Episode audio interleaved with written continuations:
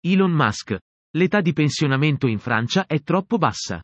È una questione legittima. Da ascolta la notizia. L'età di pensionamento in Francia è troppo bassa. È una questione legittima. Così su Twitter Elon Musk, rispondendo ad un utente che attaccava il presidente francese Emmanuel Macron, scrivendo che, la gente ne ha abbastanza dei dittatori che pretendono di essere democratici.